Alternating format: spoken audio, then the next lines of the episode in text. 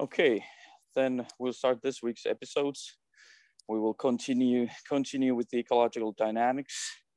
And uh, uh, firstly, I'd like to ask you, because we, we train in a team environment, we uh, train teams, we train individuals. How do you count that with ecological dynamics when you design your training? Jonas, I'm sorry, that's for me? Yeah, sorry. Sorry, sorry, sorry. Okay. um, so for me, yeah, I mean, when we look at ecological dynamics, we each player has ability for actions, right? And then that ability for actions in ecological dynamics in a game environment, options for actions open up and then they decay very quickly players and and each player is unique so they have their own abilities and we'll call them affordances. So then when players um, see the same thing we'll call those shared affordances. So if we see space and i'm going to pass you the ball and i see the same space we're actually on the same level we're perceiving the same thing and that's called a shared affordance. And for me that's that's an important dynamic in, in ecological dynamics because it's not just the individual it's the individual the team and the environment so i think that variability offers a lot with with my training sessions so so if it's if they're constantly in these new challenging environments i don't create training sessions that are about one player or two players or one limited topic. I want every player in that team to get out of the training session what they individually need. And so my training sessions are game based and they are fraught with constraints because I also don't want players to perceive the game the same way all the time. Because if they perceive the game in the same way, they're going to solve the problems.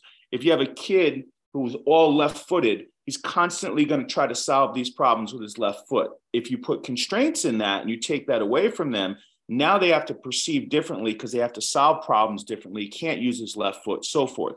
So I think that that is a is a big part of the whole.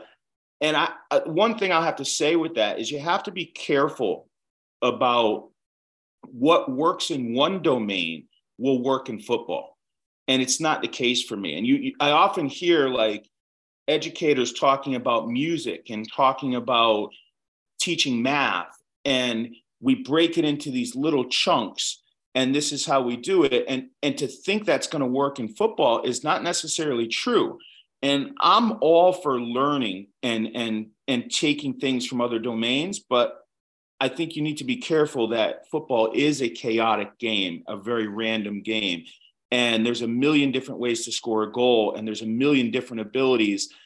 And math often only has two or three ways to solve a problem. So don't think that that's going to transfer all the time. I'm not sure if that answered the question, but uh, that was a very good start, and I think uh, I found the kind of key term variability. Uh, how do you balance balance that when you you talk about the example of the left-footed player? How do you balance the load between the variability between the team and the individual? If you see that uh, some players really struggling with the first first exercise, but another one is already way ahead. How do you balance balance that kind of variability in your training? Yeah, I mean it's it's it's a great question because everybody is unique, right? And so, so for me, uh, you could you can have different constraints on different players, right?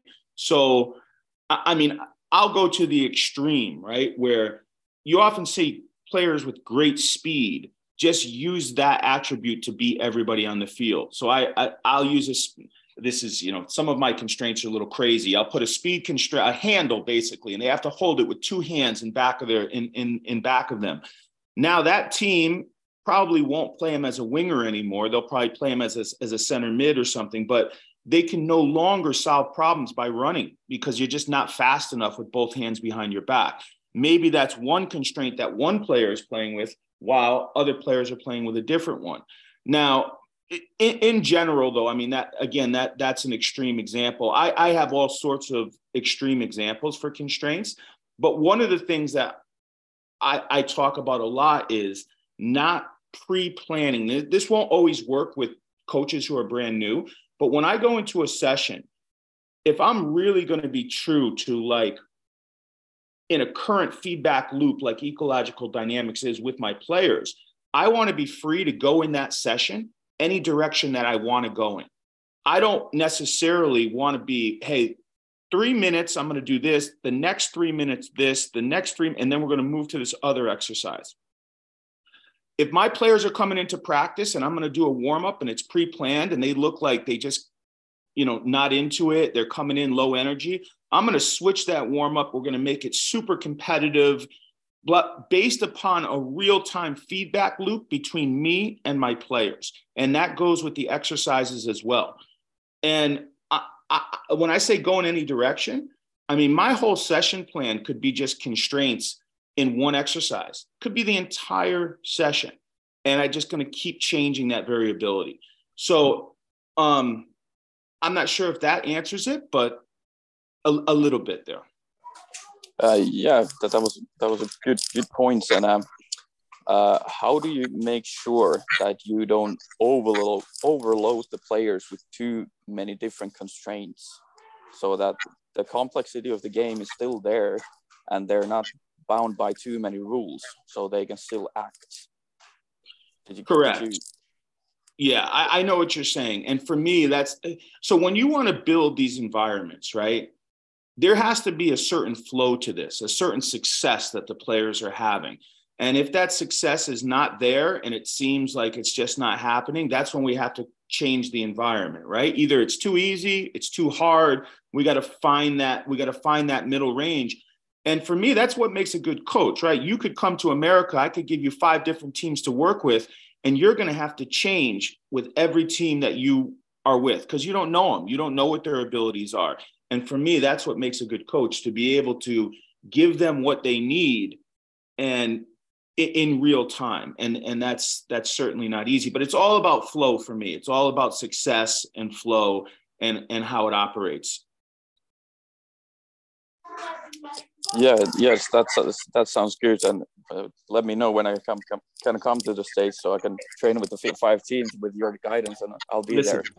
anytime you can come. I, I you know anytime. Yeah, but if we if we think about the constraints and the variability and kind of uh, the different phases of the game, if you have them or not, uh, does it differ a little bit with different kind of skills? If if you, yeah. you were talking about the volley, or then you were talking about the pressing, do you still apply the same the same basics or how do you how do you make sure that the dif- different skill is actually the one that they're training correct so for me again so i look at an example of a surfer where often we the, the surfer the wave has everything that the surfer needs. And it's you never see a surfer breaking up into surfing drills on the beach. And maybe he'll adjust his foot position on the board and go ride the wave and then he'll have to adjust to that foot position. I i'm almost at the point where where i want to break things down as little as possible. I want to keep it as most in the whole as possible but if we are talking you know hey this is how we're going to press the other team off a goal kick that's very very specific right and that's something that you're not going to have a ton of variability with because it's so scripted. Um, however, I, I, will say things like soccer for me, and this is a, a big point for me, is about manipulating time and space. And, you know, there, there's all those debates about rondos and this and that, but I almost look at it as a little bit of a whole. If I am keeping the ball away from you, maybe it's two against three, whatever it is, I'm learning how to manipulate time and space. And for me, that's good enough because it's game representative enough and it transfers over to the larger game. I, I don't, I would rather players go like, so when I start a training session, I'll do like all types of different rondos, right? And people will call them small sided games, but I make sure there's not a lot of movement. I don't want players running around like crazy because they didn't warm up yet. So these are very, they might take two or three steps in either direction, but they're still moving the ball. And I'd rather them do that than just a pure physical exercise. So they do that. I can blow the whistle maybe after three minutes and they do a little physical minute, come right back. And then we progressively build into exercises where now they're warmed up and they continue to go in these decision making game based trainings. And obviously, we, we move on from there depending on the day. And I have a color coded system where like a blue day is a high complexity day and that that's going to involve a lot of failure involves a lot of overload a lot of constraints and this is something that does not have to relate to the game model the red days are game model specific. How are we playing on Saturday? And then you have a review day, a yellow day. And to be fair, green days are fitness, but I always work the fitness as much as possible. I work the fitness into what we do um, in regular training. That sounds that sounds very good. Uh, can you give me a well you said you don't like short but can you give me a short conclusion about the team training versus individual individual training within the framework of ecological dynamics? So team training will just sum up as representative game design. Is it representative enough? And I break that up into small area possession and positional, medium area possession positional, and large area, which is more game modelish, right? That's how my own personal methodology works.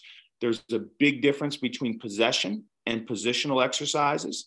And then for isolated technical training, that kind of stuff, I, you often see all these videos on uh, of, of, the supplemental trainers and the people are doing all this footwork, jumping over cones, doing all, all, all. For me, it's not realistic to the actual movements in the game. So I want to couple their physical actions to as much real game representative information as possible in the movements that they would normally use. And that involves their, their movement solutions. And it's not jumping through hurdles.